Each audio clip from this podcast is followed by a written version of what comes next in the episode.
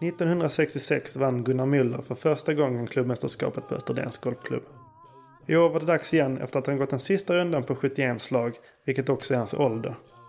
I detta avsnitt av Martin möter får du lyssna till Sveriges första tourspelare berätta sina berättelser om Arnold Palmer, Ben Hogan och Gene Saracen. Men också om hur det var att som första svensk någonsin klara kvalgränsen i British Open. Det är ett samtal med en upptäcktsresande golfpionjär och något du absolut inte vill missa. Martin möter presenteras i samarbete med Titleist, den mest spelade bollen på världens golftourer. Då säger vi hej och välkommen till en nybliven klubbmästare, Gunnar Müller. Man eh, får gratulera och välkommen till PGA National där vi sitter idag. Tack så mycket. Ja. Först och främst så får du berätta om eh, den här eh, ja, titeln som du vann så sent som igår. Det var ett tag sedan den första gången. Ja, det var 1988 vann jag min eh, sjunde gång KM på Österlen. Men den första gången vann jag redan 1966. Hur gammal var du då? 18. Mm. Och då blir jag väl 71 nu då. Ja. Så det, det är jättekul att ha vunnit en gång till. Det är otroligt för mig alltså. Och så gick jag dessutom på 71. Mm. Din ålder. Ja. det är en sån där sak som det är väldigt många som drömmer om. Att spela en runda golf på sin ålder. Mm. Uh, är det någonting som du har tänkt på tidigare innan du gjorde det? Ja, jag gjorde det. När jag var 61 så gick jag på 61 en gång. Sluta. Och då kom jag ju på... ja, det, ja, visst är det. det var på Viken, Helsingborgs mm. golfklubb. Mm. Det var kval till våra matchmästerskap i PGA Syd. Mm. Och jag sköt en 61. Och då, då vann jag ju den uttagningen där. Men jag förlorade finalen mot Mark Dudney. Du har haft en golfresa som ingen annan i Sverige. Du var en av våra första touring professionals och du var den första som klarade kvalgränsen i British Open. Men vi, vi börjar lite tidigare. Vad fick dig intresserad av golf till en början? Ja, det var, det var en slump på något sätt. För att vi hade, familjen hade flyttat från Västergötland, Tranemo, ner till Malmö. Mm. Och det är, en, det är en kulturskillnad. Tranemo, där fanns det sjöar och skogar och man var scout och man sprang och man åkte skidor. Eh, sånt tyckte jag var kul. Och så kom jag till Malmö och det fanns ingenting utomhus direkt. Eh, i alla fall som jag upptäckte i början mer än kanske kicka boll någonstans. Mm. Utan det var basket och det var inomhussporter.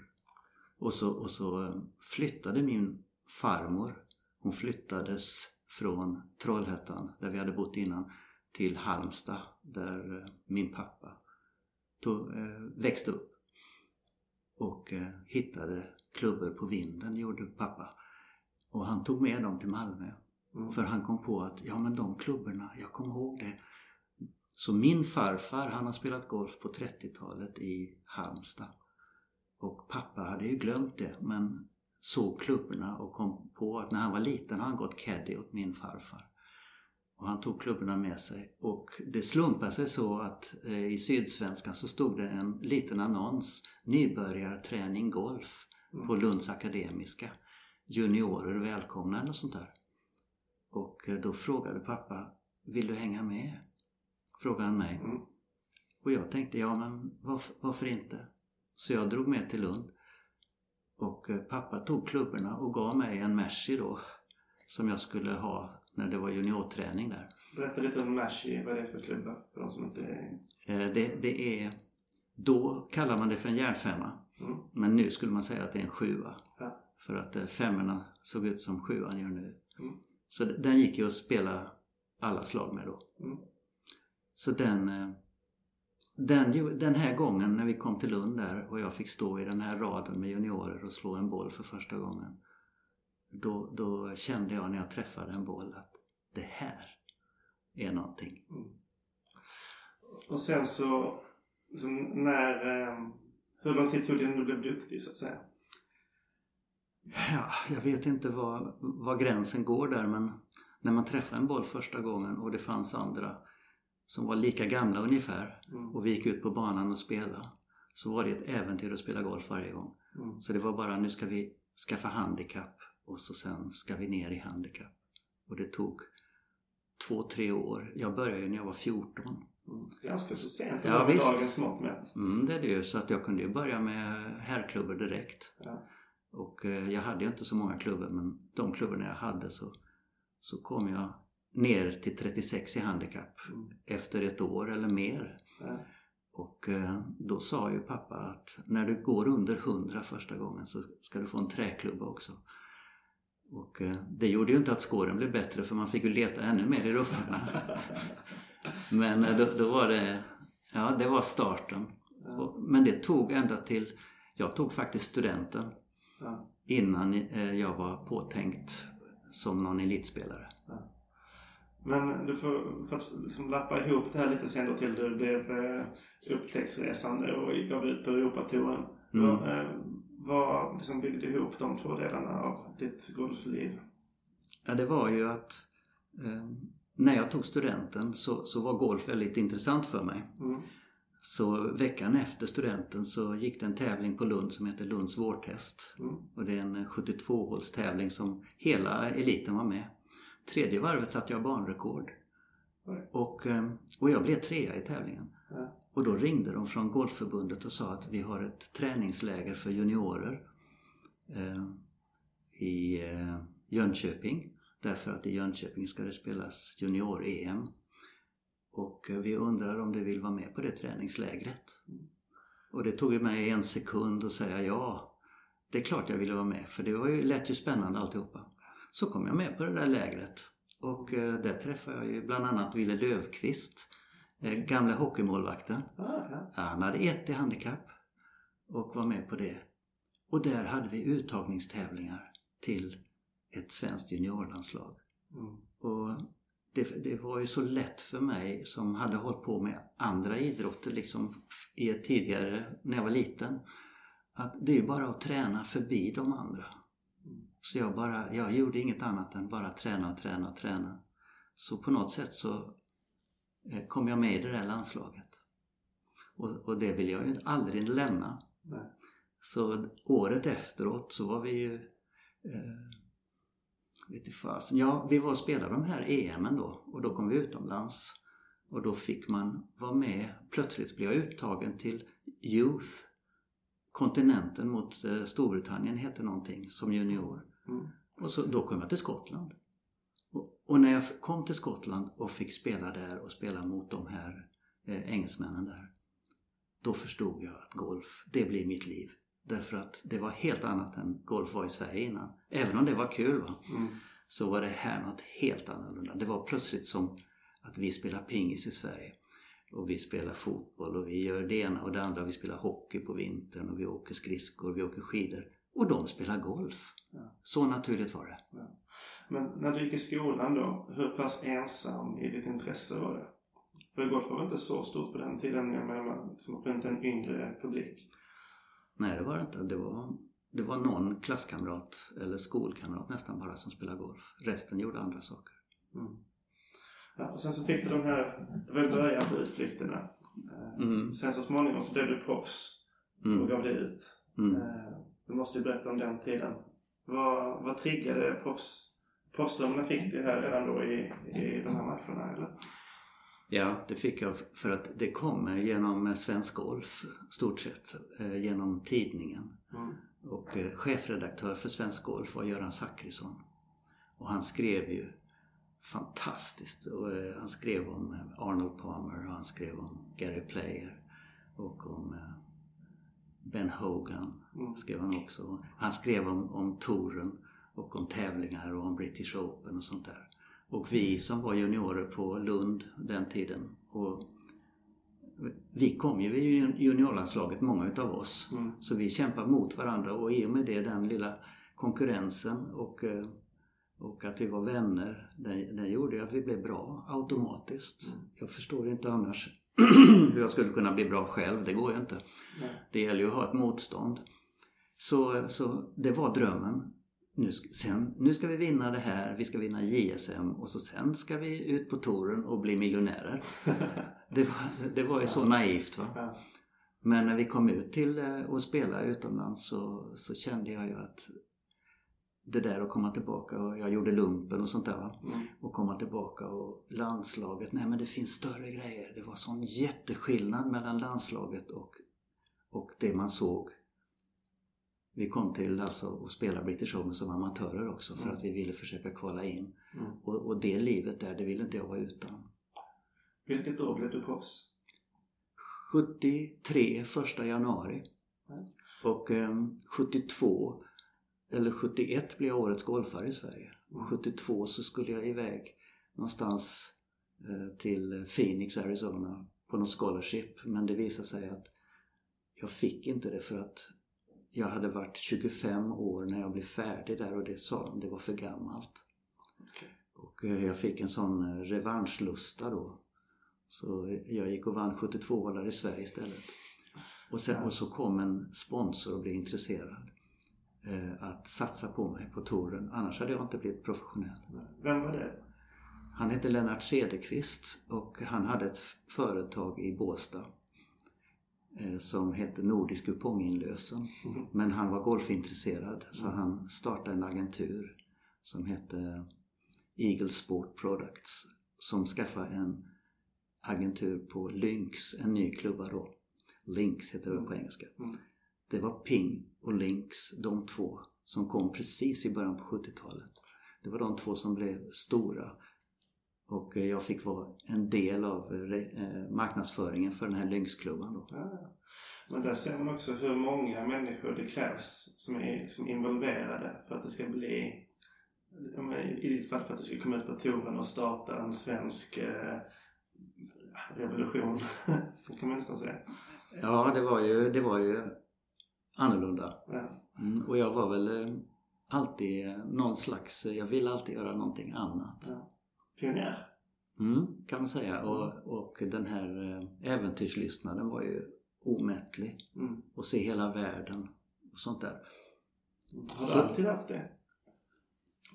Ja, det tror jag. Därför att geografi var mitt eh, favoritämne i skolan. Mm. Så att jag, jag låg och läste kartor på kvällarna.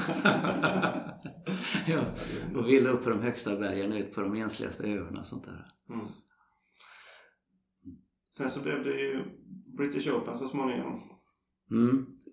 Vi var redan amatörer eh, när vi eh, anmälde oss första gången. Det var 1971 som vi spelade EM. Och så var det någon med mig som ville försöka kvala in till British Open så vi åkte dit. Eh, Och det gick ju inte bra. Men 1972 så spelade vi någon landskamp på Irland. Och på vägen hem så stannade Mikael Örtegren, Olle Dahlgren och jag stannade till i Skottland för att försöka kvala in på, på The Open. Ja. Och vi hade alltid en fotboll med oss när vi, när vi var ute och spelade landskamper och sånt. Eh, Så, så fort det var en grönyta så kickade vi fotboll. Det var någonting, jag tror det var Olle som hade med den för att han var bollgeni. Mm. Eh, Med händerna i alla fall. men, men vi spelade fotboll. Och eh, där på i den här byn hette Gillen, Mm. Gulane stavas det. Eh, där fanns det mycket gräsytor och mycket banor. Och det var där vi skulle kvala på någon av banorna och spela på Muirfield sen. Ehm, då, där fanns det en gräsyta och, vi, och det fanns mål också så vi började kicka mot ett mål. Och så kom det folk som säkert skulle kvala eller spela British Open. De kom förbi och såg att vi stod där och kickade så de stannade till och ville vara med och spela. Så efter en halvtimme så blev det två, eh, tvåmålsspel. Och så sa de, akta dig för den där killen där, han är stenhård alltså, han sparkar benen av dig. Då var det en irländare som hade vunnit Irish Open eller något sånt där. Okej. Som, eh, som var gammal elitcyklist. Ja, då var han med där och spelade back någonstans. Det var livsfarligt att möta honom för han var stenhård. Och så kom det argentinare, det kom spanjorer och italienare. Och det visar sig att det är de som, de var direktkvalade till British Open. efteråt vet jag att det var sådana där, jag kända namn från Argentina och Mm. Bernardini från Italien och eh, spanjorerna, ja de var ju Gallardo och vad de nu hette för någonting. Alla var med och spelade fotboll där och så frågade de oss, ja var kommer ni ifrån? Ja vi kommer från Sverige. Jaha, spelar de golf där? Jajamensan sa vi. Och så, eh, vi spelar fotboll. Ja. Eh, vet ni var ni ska bo någonstans? Nej. Och då, ja men ta det här och så fick vi ett tips var vi skulle bo. Och sen fick vi tips om, kommer ni och äter? Kom med oss och ät och sådär. Och så kom vi in i det hela. Vad Helt läckert- vansinnigt fantastiskt var det. Vad läckert det är med den här gemenskapen som Mm. blir, trots att man är värsta konkurrenter, så är man också bästa vänner på något sätt. Det var helt annorlunda än innan ja, för då när man skulle bli uttagen i ett lag i Sverige Mm. så kändes det som eh, ja, man skulle snacka och vara, vara vän med de här uttagningsgubbarna och sånt där och berätta hur duktig man var och sånt där. Ja. Medan nu, eh, sen jag blev pro, så var det bara spela bra nu grabben. Hoppas det går bra för dig. För att eh, vi sitter alla i samma båt. Mm. Ju bättre vi spelar desto mer prispengar, Mm. sa de. Ja. Så, så att man blev omhändertagen på ett sätt precis som man kom in i en ny familj. Mm. På tal om det där med omhändertagen. Jag måste bara flika in lite där. Vi sitter där på PGA. Det är en tavla på Arnold Palmer är bakom dig. Mm. Eh, och du sa precis att första gången du träffade Arnold Palmer eh, ni skakade hand. Sen så duschade så tvättade du inte händerna på flera dagar.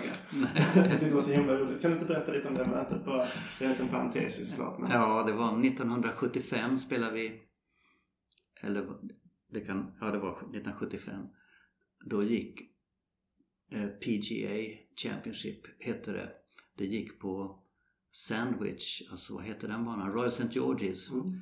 eh, i England. British Open-bana. Ja, och Arnold Palmer var inbjuden där. Mm.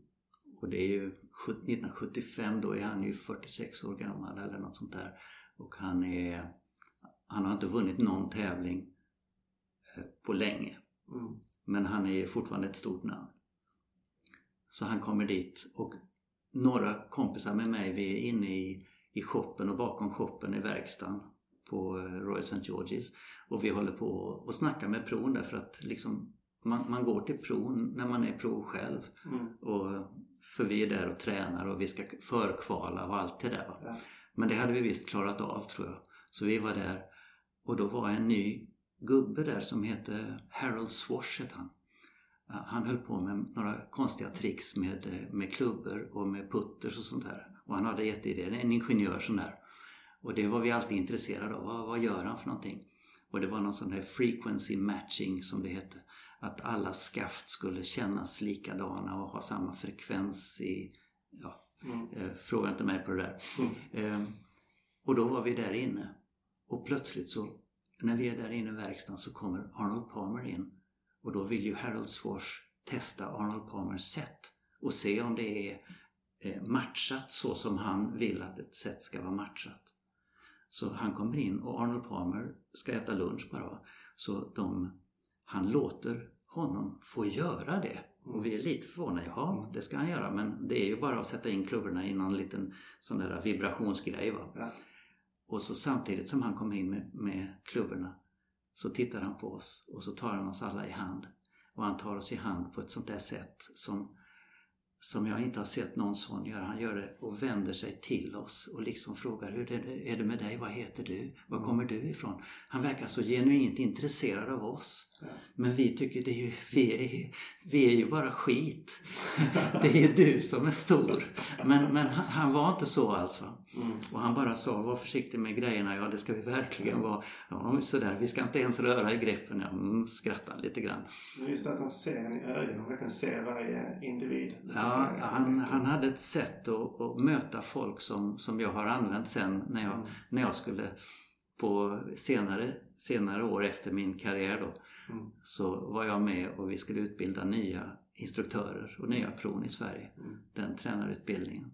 Och ibland drog jag upp det hur, hur man gör när man möter en människa. Va? Mm. Och hur han, hur han ställde sig med Han ställde sig alltså med eh, inte bröstet mot en utan han var ju på något annat ställe utan han vände huvudet och bröstkorgen mot en så här så, så verkligen att han visade att han gjorde en extra Ansträngning. ansträngning för att hälsa på mig men han var fortfarande egentligen på väg åt ett annat håll. Ja. Och den där hälsningen det gör att han kan ägna mig full uppmärksamhet och när han sen inte har något mer att säga va, så är det inte som han vänder bort blicken utan han fortsätter med det andra han har gjort. Ja. Ja, det, det, var, det, var så, det var så utstuderat, perfekt gjort så att jag, jag bara tänkte det där måste jag använda någon gång. Mm. Eh, sen, sen tittade vi på den där eh, och det var en klubba som inte var riktigt matchad.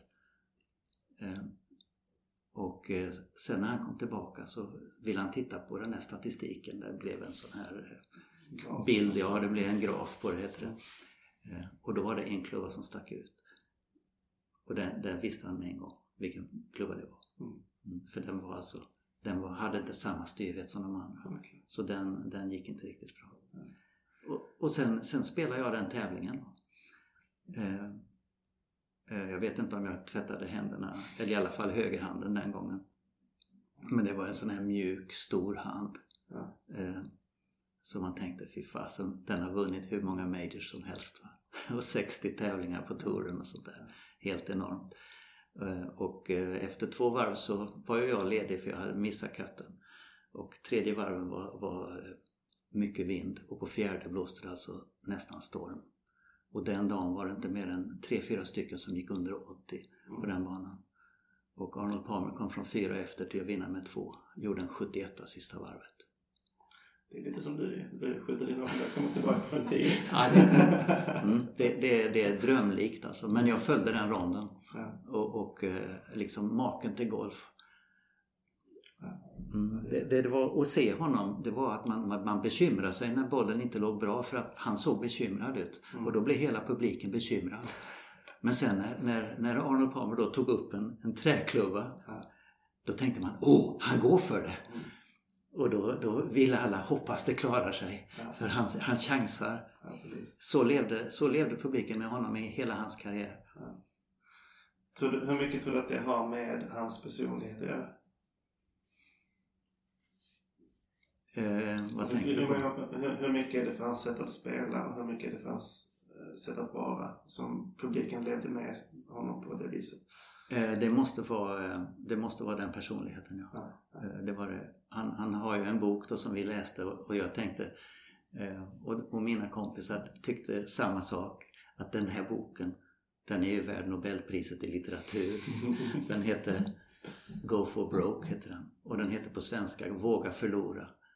Och då står det sånt där gammalt skotskt ordspråk börjar Arnold Palmer med då. Everything is sweetened by risk. Mm. Och ta risken, det är grejen. Och i golf är det ju så mycket risktagande. Och går det åt helsike så lever man fortfarande. Inte ens skadad. Så att det gör ju ingenting. Man förlorar en tävling. Vad gör det? Det finns tävlingar varenda dag. Mm. Så att eh, eh, det är klart man måste ta de där riskerna. Du sa, när vi hade tittat på den tavlan så, så nämnde du såklart Ben Hogan som du är känd för att ha en eh, stor eh, fascination kring. Mm. Så sa du att man kan älska folk av olika anledningar och man kan älska flera. Mm. Vill du berätta vad det är, du, liksom, vad är det som är så spännande med Ben Hogan då också? Ja, det är en helt annan människa. Det är en inbunden, blyg, eh, fåordig jämfört med Arnold Palmer. Mm. Men han hade ju en sån, sån trasslig barndom. Okej. Och eh, golfen blev precis som att eh, det blev hans, hans väg till livet. Eh, och eh, den vägen han gick var så trasslig. Eh, eh, han spelade väl, han började vid 10 års ålder och gå caddy. Och så sen när han vann, var 30, över 30 år, så vann han sin första tävling. Okej. Och eh, hur många gånger som helst så eh, fick han eh, sluta alltså. Han blev professionell vid 17 år och så sen, det gick inte bra. Och så tränade han vidare och så sen samlade han ihop pengar och jobbade på olika ställen för att det fanns inget han älskade mer än golf. Golf måste bli min grej. Så han bara körde vidare och så sen var han ute och så sen blev han av med pengarna igen. Och sen så småningom så plötsligt så slog han igenom. Och då vann han flera tävlingar. Men då hade han blivit så pass gammal och så luttrad så att han, han ville inte sluta. Mm. Han var omättlig på något sätt. Och mitt i allt detta så kommer andra världskriget. Eh, och eh, då får han ju in i eh, militärtjänst. Mm. Och under den tiden så blev Byron Nelson etta i USA. För han, han fick inte in där. Han fick någon frisedel på något sätt. Mm. Och det var ju inte att de ville utan de tog ju bara sådana som inte hade problem med kroppen eller något sånt där. Så Byron Nelson han, han vann ju, eh, jag vet inte, 15, 16 tävlingar på ett år varav massa i rad. va? 11-12 stycken i rad, jag kan inte riktigt. Ja. Men det var, det var Mr Golf kallas han. Och 1945 när kriget var slut så var det Mr Golf. Mm, det gillade inte Hogan, det uttrycket där. Så han började ju att träna än hårdare. Och så 1946 vann väl Hogan 11 tävlingar. Mm. Och sen så var det en buss, bussolycka också som stoppade mycket av Hogans eh, framfart. Ja. Sen var det det ja. Sen, sen var han bäst. Mm. Eh, men han sa ju att fortfarande så är han tvungen att träna hårdare än någon annan för att han har något form av spel varje gång han spelar. Så att visserligen var han bäst och rankad etta men han hade ingen kontroll på sitt spel tyckte han. Mm. Så att eh, han, han sa någonstans där att eh, det hände någon gång att jag höll upp i tre dagar. Och då tog det en, en månad upp till tre månader innan jag fick spelet, innan jag hade tagit igen de tre dagarna sa han. It's a tough situation. Så, men den är inte omöjlig då. Eh, sen plötsligt så sa han, nu håller det inte längre. Nu, nu så drog han hem till eh, eh, där han bodde och tänkte på det här. Ja, det håller inte att spela så här. Han, han blir gammal i förtid. Och så låg han och en natt så, så kom han på en idé hur han skulle slå bollen. Eh, så han, han kunde knappt vänta på att det skulle bli ljust ute. Så drog han ut och slog bollar och det fungerade. Och så sa han, men det fungerar ju inte. Det brukar fungera sådär. Men sen fungerar det ju inte nästa dag. Så, så nästa dag fungerar det igen. Och nästa dag fungerar det igen. Men som han sa, fungera på övningsfältet betyder ingenting. Så han anmälde sig till tävling. Och vann den tävlingen. Så nu förstod han. Jag har kommit på något. Vad är det du har kommit på? Har folk frågat sig i 50 år. Berättar jag inte, Mm. säger han. Han ville fortfarande ha en del av kakan. Mm. Så han ville... Ja. Så att den där Hogan's Secret, Mm. det är där det börjar. För sen, plötsligt när han är som bäst, så råkar han ut för den här olyckan. Eh, Så att man tror inte han ska överleva. Och han kommer tillbaka, lär sig gå igen. 48 vann han alltså US Open. 49 kunde han inte försvara den för att han låg, han låg till sängs. Han lärde sig gå. Gå runt ett bord, gå runt kvarteret eh, och fortsätta så här. Året efter så försvarar han US Open-titeln och Mm. vann den. Det är en sån comeback som, som Tiger nu jämförs med. Va? Mm. Ja men det är något liknande Ja. alltså.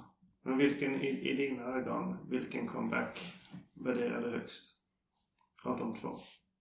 Eh, Hogans. Mm. Mm. Eh, för, för Hogan gjorde alltihopa. Man gjorde det på ett annat sätt förr i tiden. Mm. Han hade ingen tränare. Han gjorde allting själv. Det kräver mental styrka. det. Ja, så kom han tillbaka. Sen, sen har han aldrig kunnat gå riktigt ordentligt. Mm. Och sen kommer han och vinner alla de där tävlingarna 1953 när han är Mm. nästan 42 år gammal. 41 år gammal. Så, och va- vad, vad, som, vad som gör att det som fascination det är att när han skriver den där boken eh, det är säkert inte han som skriver den själv utan det finns ju en författare där, Herbert Warren Wind, som är skribent. Mm. Men han fick ju aldrig skriva någonting utan att Hogan hade godkänt det. Så när jag läste den boken, det var då jag startade alltså när jag var 14 va. Och det första jag gjorde var att låna boken på, på bibblan i Malmö. Och jag hann ju inte läsa mer än eh, eh, liksom första kapitlet står det att träna nu greppet så här i en vecka innan du går till nästa kapitel. Men jag, jag ögnade igenom boken och drog ner till Limmansfältet i Malmö och slog bollar med en gång. Ja. För man kan ju inte vänta på det. Nej, nej, nej. Sådana bilder det var. Jag försökte härma varenda bild som var i den där. Mm. Eh, Så, och, och så som han säger, Hogan, och som jag läste sen om honom och när jag var på touren så hörde jag Hogan-historier hela tiden. Mm. Eh, Och, och då tänkte jag, vad är det med Hogan? Han spelar ju inte längre. Han har inte spelat på hur många år som helst. Han slutade ju på 50-talet att spela golf. Ja, men vi har sett honom. Vi har sett honom. Jag har spelat med honom, sa någon. Va? Har du? Och då blev alla flockades kring honom. Ja, hur var det då? Eh, och så berättade han, jo, han, han skulle se bollen en gång när Hogan skulle slå ett slag. Och Hogan slog och han, han fick luta sig åt höger, luta sig åt vänster för att se eh, flaggan. För bollen täckte flaggan hela tiden. Alltså de var så imponerade. Och en gång eh, så, så fick jag eh, förmånen att äta middag med Peter Thompson. Det var min idol också. Mm, mm. För han har vunnit fem British Opens och det var min tränare på Lund, Bob Beattys idol. Ja. Eh, Och eh, jag kommer ihåg när han vann sitt femte British Open, då kom tränaren ut på Puttengrin i Lund och sa “He won it!” Och jag höll på att samla ihop till Peter Thompson-klubbor då. Eh, Så jag fick mitt första set någonstans då. Det jobbade jag till mig då, sommarjobbar. Och efter en vecka så hade man pengar till, ett, set- till en klubba och så köpte jag klubba för klubba för klubba. kunde man göra då. Eh, Peter Thompson han, han, han, han sa ju också det att han har spelat med Hogan. Liksom, det fanns ingen som kunde spela så bra. Det bara inte gick. Men du som är så inläst på honom. Berätta nu om hemligheten då. Ja, jag försöker att, att hitta den själv. Mm. Men eh, och jag, nu har jag det, har jag sagt alltså 103 gånger till mig själv. eh, vad det är som, som skulle särskilja honom. Mm. Och eh, jag tror att jag tror att de, de som spelar nu de, de har nog allting som Hogan har. Mm. Så att det, det sista lilla som skulle vara att det skulle vara det att man är inte nöjd förrän man är nummer ett. Det, kan ju vara något sånt. Va? Mm. Men eh, han Men säger... tekniskt sett så ser det ingenting. Eh, tekniskt sett så har spelet utvecklats så mycket så att eh, alla tränare, eller nu generaliserar jag, Mm. men de flesta tränare de har Hogan som grundstomme till, Mm. till hur man ska slå en golfboll. Och det har Tiger också. Han har ju, de tränarna som Tiger har haft är ju Hogan Freaks allihopa. Mm. Jag menar hela min tränarkår är Hogan Freaks. Varför är vi det? Jo, Palmer är ju mannen. Eh, Hogan är ju metoden. Eh, kan man säga. Men när jag tittar tillbaka och träffade Hogan som jag gjorde då förstår jag ju att jag kan ju älska honom lika mycket som Palmer. Hogan är, han är ödmjuk och blyg. Får man vara det? Tydligen inte om man är nummer ett. Då ska man nog vara en sån som går och visar upp sig och hejar till publiken. Men Hogan, det, det räckte för honom att han skulle slå bra slag. Mm. Det, det, var, det var han nöjd med. Han gjorde ju en väldigt kontroversiell grej där när han vann på Carnoustie och sen inte försvarade. Han kom inte tillbaka till att spela British Nej. Open året efter. Ehm, vad, vad ska man, förstår du hans beteende där på något sätt efter att ha träffat honom? Är det liksom... Ja, jag tror, jag tror aldrig han hade för avsikt att försvara den titeln. Utan när han, när han vann den gången så tror han att nu har jag gjort det jag ska. Ja. För att han tänkte inte ens spela 1953. Utan han tyckte att jag har det bra här i USA. Ja. Men då började de, Bobby Jones, Tommy Armour och sådana gamla, de började ringa till Hogan och säga om du ska ha en, en komplett karriär Mm. och, och göra det du ska som förebild så ska du åka och spela The Open för det är den äldsta och största tävlingen. Det var ju inga prispengar att vinna där. Nej. Det kostar ju mer än det smakar. Ja. Och till slut så sa han att jag tror att jag ska lyda deras råd. Så motvilligt så Mm. anmälde han sig. Mm. Och, och då fick han den tävlingen. Sen, sen han ville ju inte resa. Han, kunde, han hade ju svårt att gå. Mm. Han såg inte bra längre. Så även när han var lemlästad som han var så vann han ju sex majors. På, på nio försök Ja. efter skadan. Det är ju det är ofattbart. Skulle du säga att han är den bästa som spelat? Men vi måste säga men eftersom Tiger, när han var eh, då oslagbar från år eh, 99 till Mm. eh, 2005 eller något sånt där. Mm. Eh, det var ett större spel. Mm. För Tiger hade muskler Ja. och spel och alltihopa. Men jag tror fortfarande inte han kunde driva bollen på fairway som, som Hogan kunde. Nej. För det var han ju tvungen att göra. Den delen av spelet har nästan försvunnit. Att slå rakt från tee. Mm. Det är nästan oväsentligt längre. Mm. Vilket jag, jag tycker är lite tråkig utveckling. Ja. Ja, men skulle man haft träklubborna kvar utav trä, Mm. drivarna och sånt där, då, då, då går man ju inte så långt. Eh, då kan man ju shapea bollen så att man slår, man slår en klack och slår en hook eh, med vilje. Mm. Medan med de här nya klubborna så är det ju bara bomba. Mm. Och då blir ju det som, som avgör. Ja, precis. Du, har inte pratat om, om ditt British Open när du klarade katten som eh, första svensk. Du Mm. måste berätta lite om den veckan, hur det var. Hur det var att spela en helg på Royal Troon var det va? Mm. Ja, den hette Tron. Okej. Den blev Royal sen. Ja. Eh, varför vet jag inte. För eh, när vi kom dit 20 år efteråt och då skulle jag visa min sambo Mm. eh, banan och vi skulle spela på den. Då fick inte hon gå in i klubbhuset. Hon fick heller inte spela banan. Eh, och då gick, åkte vi därifrån och spelade Prestwick istället. Det måste varit en märklig känsla. Komma dit och man inte får spela. Ja, visst var det. Hur reagerar ni? Jo, vi, vi åkte till Prestwick istället. Ja. Men det blev liksom ingen, eh, det blev ingen ståhej så att säga Nej, i nej, dörren. Nej, jag förstår ju att det är en herrklubb. Ja. Så att eh, det, det är ju så. Det, det finns en damklubb också. Mm. Men de spelar en annan bana där Mm. som är perfectly okay, sa den här sekreteraren där inne. Mm. Men eh, jag tror nog att kvinnor får spela på tro nu. Jo, men det, det vet jag att de får i alla fall. Eh, alltså, det var en debatt där inför eh, British Open när Stensson vann. Att de Mhm. var tvungna att tillåta det för att få, för att få tillbaka det Open så att säga. Okej, Ja. ja. det är bra för vi hörde ju att eh, Lotta Neumann fick inte spela på tron då. Och hon var i alla fall US Open-vinnare. Våran första. Otroligt. Ja, visst är det det. Men, Men, men då var tron tron och inte Royal. mm, Och eh, jag, jag spelade mitt tredje gång, tredje försök att kvala in. mm, Och det gick ju bra. Mm. Nu kvalade jag in och nu var jag professionell. Så det tyckte jag det var helt i sin ordning att jag kvalade in nu. Nu är jag ju proffs. Och det var ju eh, lättare än nu. Vi hade nog eh, 18 platser på våran bana utav eh, 120. Ja. Så- Och nu är det ju inte mer än 3-4 på varje bana. var kvalade du någonstans? Western Gales. Åh, det är en fantastisk bana också. Mm, det är De, det. lig- den ligger ju, vad är det, 10 minuter från sjön med bil kanske? Ja, just Ja. Jag kvalade där eh, 1977 också när det gick på, på Turnberry. Ja. Kvalade jag in på Western Gales också. Ja. Det, så det, det borde vara min favoritbana. Men den är inte det eller? Det finns så många sådana banor. Ja. Så att eh, alla, alla sådana banor är mina favoritbanor. Mm. Ja, visst.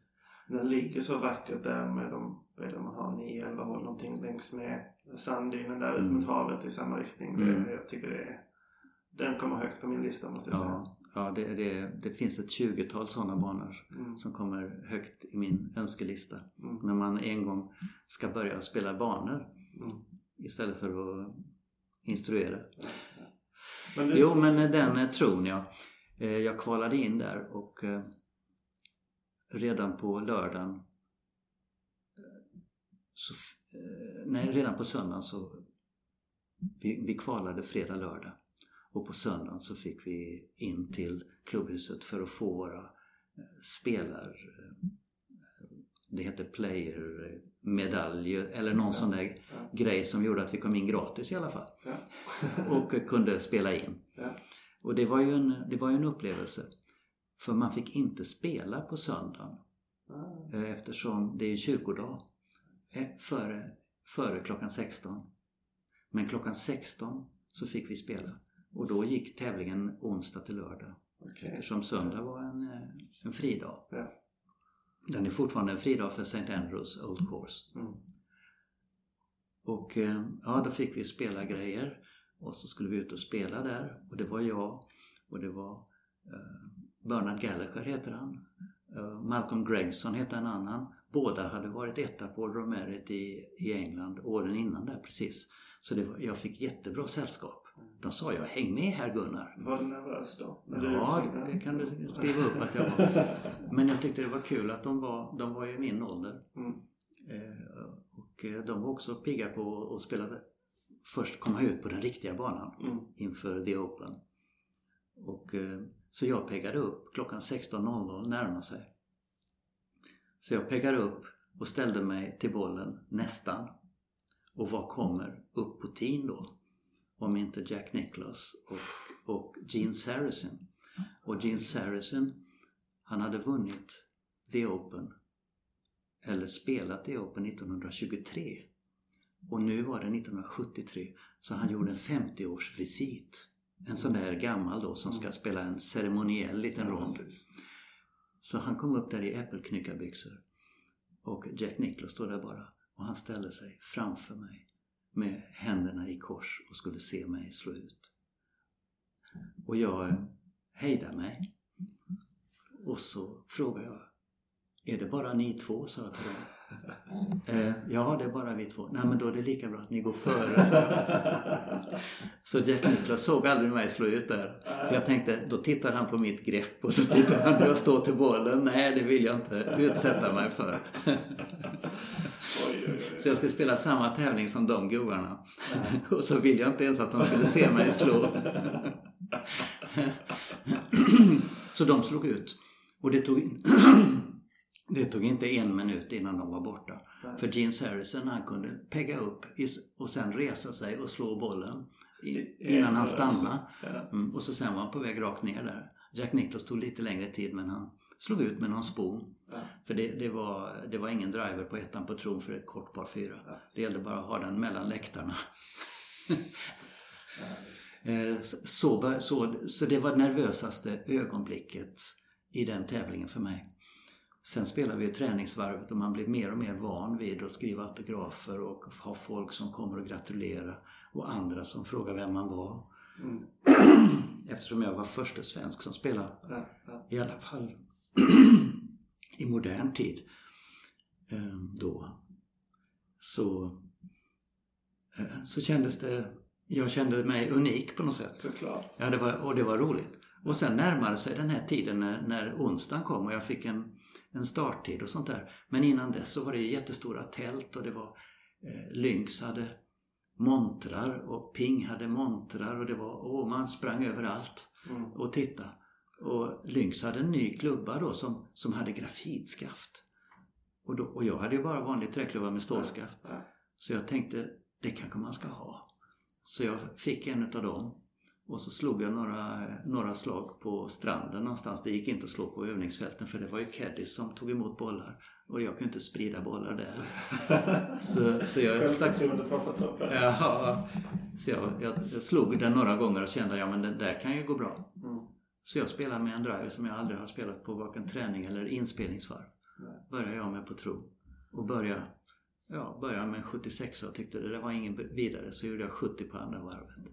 Vad, var, vad gick kvalgränsen på då? Hur många, hur många slag klarade du? Eh, 148, eh, nej 100, det var 80 och sen var det 60. Okej. Så det var två kval. Okej, ja. Eh, Så den var nog uppe på 150 nog tror jag där. Det blåste ju. ja. Det är en svår bana också ska ju tilläggas. Och, och jag minns ju tredje ronden eh, skulle börja. Jag hade starttid klockan två och Arnold Palmer gick ut 11.30. Mm. Så att han hade 148, jag hade 146. Så att jag, jag låg före honom. Det, för mig var det jättestort. Det jag. Men under tredje varvet så hade jag medvind ut och så sen motvind hem. Och i den motvinden hem så tappade och tappade och tappade. Så jag kvalade precis in till sista ronden. För att vara topp 60 då. Mm. Eh, och jag var ju jättebesviken. Och sista ronden orkade jag knappt spela. Eh, det var... Vad gjorde du? Ja, jag spelar ju. Jag blev, jag blev 59. Men det var ju, det är ju inget att, jag tyckte det var, gick ju jättedåligt Ja. att bli liksom så lågt i en tävling. Men när jag kom in på 18 hålet Hade väl slått andra slaget ner i en bunker, vänster kort green. Eftersom jag hade driven i ruffen. Och det var ungefär 30-40 meter till pinnen där. Och så slog jag den och fick, fick två, tre sandkorn fick jag eh, i den där träffen. Mm. Och den studsade en meter förbi pinnen och så sen fyra meter bort. Och så sen bara rasslade den tillbaka Ja. till, till hålet. För det var ju sådär perfekt träff Mm. för ett sånt där halvlångt bunkerslag. Och så publiken där. Wow! Så. Och så applåder och så hade mina föräldrar kommit också. Så de såg när jag kom in och gjorde par på sista hålet. Det kan inte varit någon dum känsla det. Nej, den, eh, den är obetalbar. Sen dess har, har jag nästan, Är det det Min- bästa ögonblicket i din eh, karriär som spelare? jag vet inte, jag vet inte men, men det, det är inetsat hela, hela den här veckan som var Mm. att jag unnade var och en att ha den drömmen att få komma in på 18 hålet på British Open. Mm. Sista varvet när läktaren är full av folk. Och alla får applåder. Vare sig de eh, slutar sist eller först.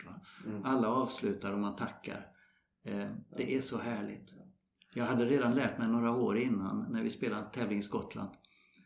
Eh, en gubbe som frågade what, what place did you win? Och jag sa I didn't win. Jag, min, min, min score är där nere ser du. Ah, you win, 30, you win 31st place. Och vad då win? Jag tänkte vad, vad menar du? Och, och det gick upp för mig sen, alla som är med är vinnare. Och vara med och tävla och så få en placering. Mm. Ja, det spelar ingen roll vilken placering, du är en vinnare. Eh, sånt har jag försökt för, förmedla sen resten av mitt liv kan man säga. Men det är också speciellt med alltså golfpubliken tycker jag generellt eh, är väldigt uppskattande. Mm. Eh, och man visar medkänsla och så som ingen annan sport. Och ofta i andra sporter så är det att man håller på ett lag eller en spelare och sen så ondar man nästan kring de andra för att den egna spelaren eller laget ska placera sig så bra som möjligt. Ja, Det finns ju inte alls i golf. Det är till och med så att du kan, heja, du kan ha favoritspelare som kommer från Nya Zeeland. Mm. Nationaliteten spelar inte roll på det Nej. sättet. nej, det stämmer. Det, det är underbart. Mm. Så att eh, hela, hela världen som spelar golf är vänner. Ja. Man ser det ute när man eh, möter, när motorcyklister möter varandra. De hejar alltid på varandra. Mm. Traktorförare hejar alltid på varandra. Golfare hejar alltid på varandra. Därför att vi är ju i samma båt. Vi är ju slavar Mm. i en passion som ofta är obesvarad alltså. Men den finns där hela tiden. Har du någonsin tröttnat på att den där passionen inte är besvarad liksom? Eh, att, att man inte får igen så mycket. Alltså, har, du funderat, har du haft stunder då du funderat på att lägga av med golf? Liksom, du har ju vikt ditt liv åt golf. Du är Mm. 71 idag och har hållit på sen du var 14. Mm.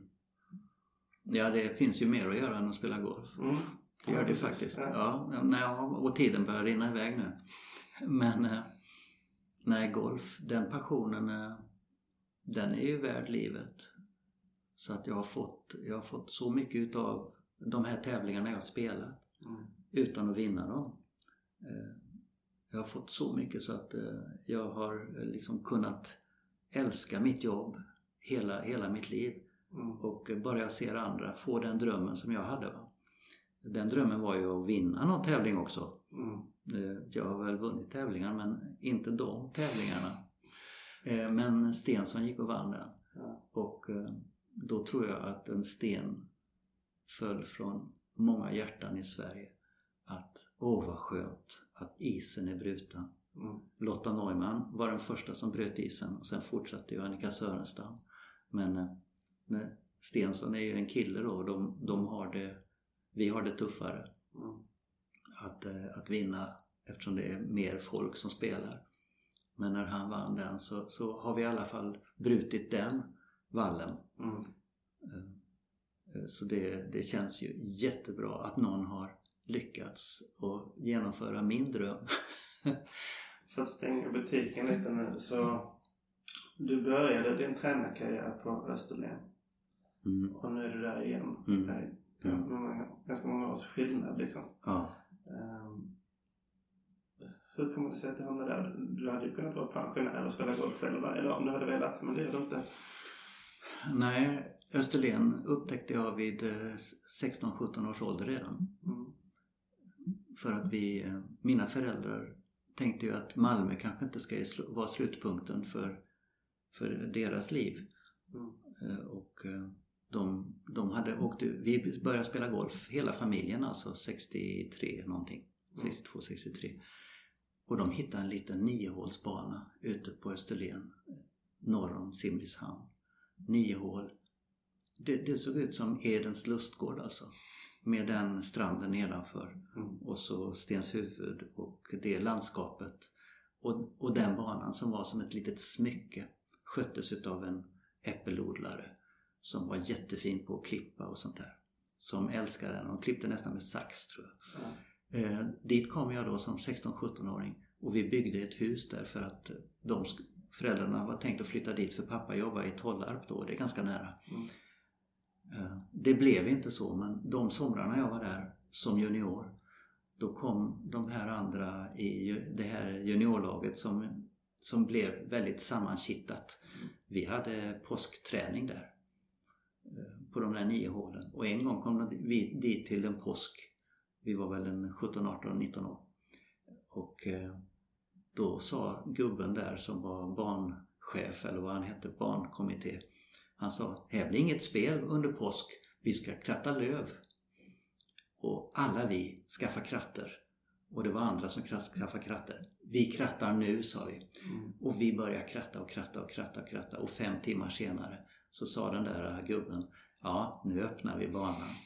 Och så började vi spela. Och vi spelade och vi spelade och det blev påskafton och påskdag och, det där. Så där har vi spelat som idioter eh, när jag var liten.